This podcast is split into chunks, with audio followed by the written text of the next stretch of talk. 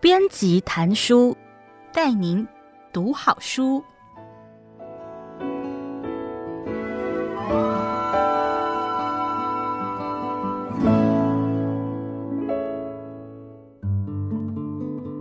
你好，欢迎收听爱播听书 FM 制作的书斋音频节目《编辑谈书》，我是时报出版未来人制作所制作企划，我是燕怡。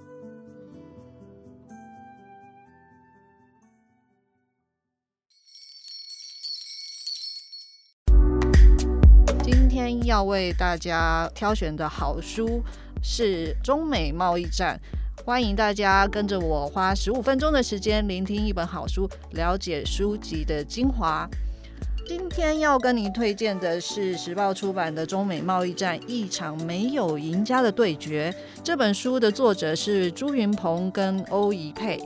朱云鹏是美国马里兰大学的经济学博士，现任台北医学大学管理学院暨东吴大学巨量资料管理学院讲座的教授，而欧宜佩则是中央大学经济学的博士，现任中华经济研究院经济研究所的分析师。好，那现在呢，让我们一起来进入中美贸易战的有趣的蹊跷吧。你知道吗？iPhone 是全世界最大的品牌，iPhone 最大的制造地在中国。一只 iPhone 手机从中国大陆出口回美国的单价是两百三十七元，其中只有组装的费用是中国大陆赚走了。而在这两百多块的美金里，组装的费用是多少钱呢？你一定猜不到，只有八点四六元美金。那么你会问，其他的成本是花在哪里呢？其实，iPhone 的成本是分布在各项零组件的采购上。这些零组件的费用，其他国家占比上比中国大陆要多很多倍。美国本身就占了六十九元，日本占了六十八元，第三名就是台湾了，占了四十八元。其他如韩国、欧盟等，都在 iPhone 的供应商中占有很重要的地位。所以想想看，如果美国对中国大陆祭出关税的贸易惩罚，全世界所有的国家都会卷入其中，成本变高了，会反映在价格上，消费者也必须要花更多的钱才能买到一只 iPhone 手机，更不要说全球进出口的贸易也会变得更加困难。所以，如果你认为这个题目听起来跟你很没有关系，很遥远，其实它跟我们的关系大了。现在跟着朱云鹏和欧宜佩两位学者的分析，一起看看中美贸易战到底有趣在哪里。在进入中美贸易战的讨论之前，我们先要聊聊有趣的背景。大家有听过修昔底德这个人吗？修昔底德是一位有名的古希腊史学家，也是思想家。他最有名的作品就是《罗伯奔尼撒战争史》。这本历史讲了什么呢？这本历史记录了公元前五世纪斯巴达和雅典之间的战争。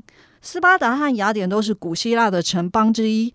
斯巴达的崛起时间大约在公元前七百年，雅典则是在公元前五百年。呃，雅典崛起时，斯巴达非常非常紧张，很担心自己原来在城邦的领头羊的地位被雅典所取代。两个城邦之间非常紧张。罗伯奔尼撒战役指的就是这两个城邦之间长达二十多年的冲突。修昔底德因为记录了这场战争史，被封为政治现实主义学派之父。后来在政治史上也有出现了所谓修昔底德陷阱。那这个名词指的就是在国际政治间，当有一个大国崛起，原来位于主流地位的大国会因为恐惧，为了保卫荣誉和利益，和新兴的国家不惜一战。那么回头看斯巴达和雅典的战争，当时斯巴达虽然还是赢了雅典，不过战役后两个城邦都因为元气大伤，最后走向败亡。从历史的训诫里，我们也可以看得出来。美中目前的关系冲突是对大家最坏的处理方式。既然如此，为什么美国还要祭出贸易战呢？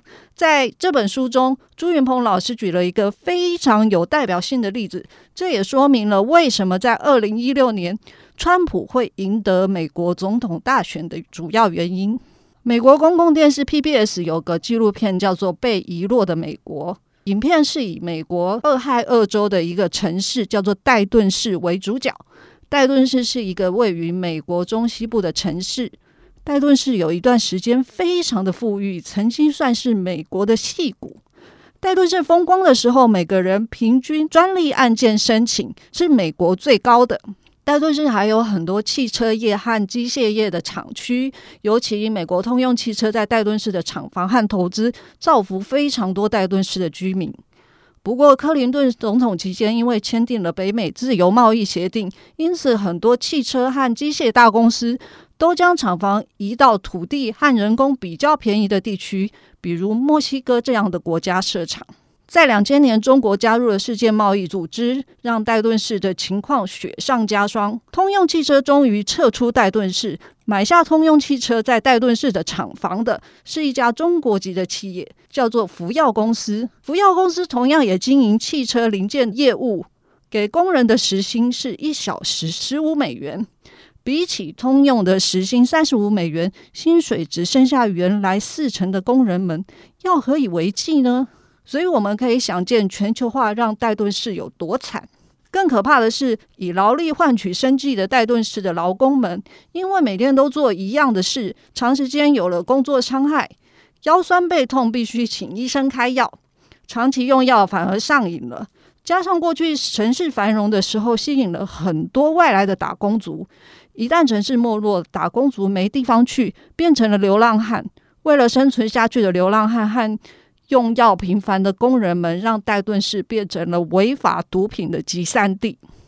但是平民老百姓可不会这么看事情，大家只会因为看到签订了各项自由贸易协定，钱都被其他国家赚走了。这就是为什么当川普说“我们的工作被中国拿走了”这句话会引起美国人如此大的回响。不过，川普可不是为了选举才说这样的话。如果你说川普是个政客，那真的应该跟川普说道歉。为什么呢？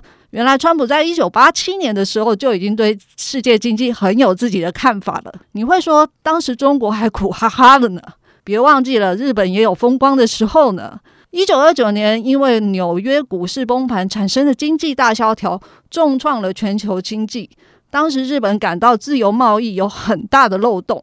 以日本这样的国家来说，发挥政府力量保护国内产业变得相当必要。在二次世界大战之后，日本国内的产业保护政策更是如火如荼的执行。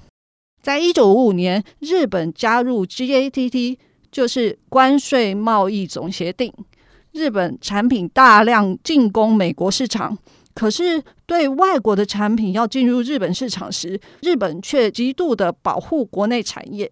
这样的策略让日本经济起飞，一度在一九七六年的时候，让美元对日元的汇率升高到一美元兑三百零六日元。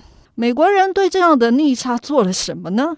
当时美国颁布了《美国贸易法》，总共对日本发起了十五次的三零一调查，对钢铁、电信、半导体、制药等产业展开调查。对价值三亿美元的日本产品祭出百分之百的关税惩罚，以平衡美日逆差。似曾相识的是，美国当时还打着国安危机的名义，把六位日立高阶主管被控告涉嫌窃取 IBM 的技术，被联邦调查局逮捕。身为商业大亨，川普应该都记得这些事，所以他对美国的立场一直非常熟悉。这也是为什么。他在一九八七年曾经公开表达过，日本十几年来一直都在利用美国。以古鉴今，看看现在的中美贸易战，一切是不是都非常熟悉呢？好啦，大家应该也想知道中国大陆的实力是不是这么坚强，未来又应该如何是好呢？中国大陆前景当然是很看好的。到底有哪些产业中国已经排名第一？像是汽车啦、制造业啦、贸易啊、人工智慧、超级电脑，全部都已经领先美国成为世界第一了。不过，经济学家朱云鹏也指出，美国也先别担心，能够称霸世界经济的国家，在一级品牌的占有率上是相当重要的。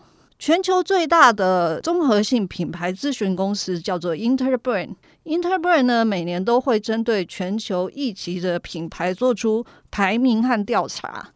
二零一八年 Interbrand 的报告在百大品牌当中，第一名的是苹果，第二名的是 Google，第三名的是亚马逊，第四名的是微软，第五名是可口可乐，全部都是美国公司。可是你会想，那中国的排名呢？在这个调查中啊，中国大陆的企业在百大排名中最前面的品牌是华为，是第几名呢？只有六十八名。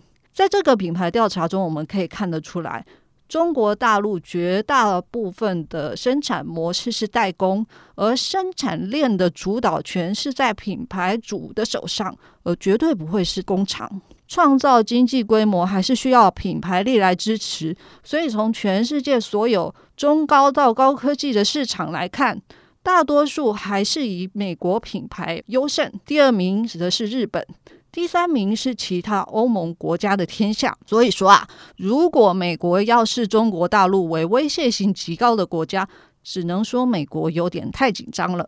讲到这里，大家也许也会感兴趣的是。当美国对中国大陆祭出贸易惩罚，台商会回流吗？别忘了，我们先回到最前面说的，世界最大的品牌苹果，中国大陆每出一只 iPhone 手机回美国，台湾可以赚多少呢？是四十八美金，占整体的百分之二十，这是相当高的哦。想想看，这些在中国大陆设厂的公司们，绝大多数应该也都属于代工制造。如果想要迁移厂房，有一些重要的因素必须考量，比如说原来的工厂人力应该如何处理？厂房要变卖吗？迁移的成本可以负担吗？如果要迁往其他的国家，该国的环境如何？政府文明吗？条件好谈吗？等等，这也不是短时间能够决定和处理的哟。回到主题，经济学者朱云鹏说得好。中美贸易战啊，是一场没有赢家的对决，全世界都会深陷其中。最终，我们希望可以脱离这样的对决，创造和平的未来。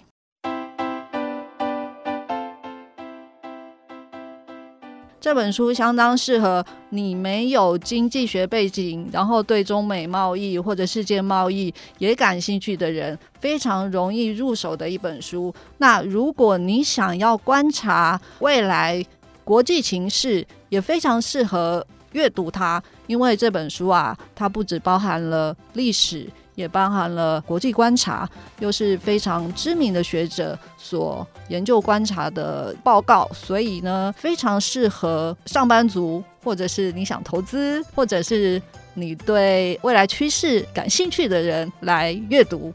我是未来人制作所的制作人张燕怡，希望大家喜欢，也欢迎大家加入我们的脸书粉丝团，脸书搜寻未来人制作所，期待大家加入。希望每本书都成为您生活中的养分。编辑谈书，感谢您的收听，我们下次见。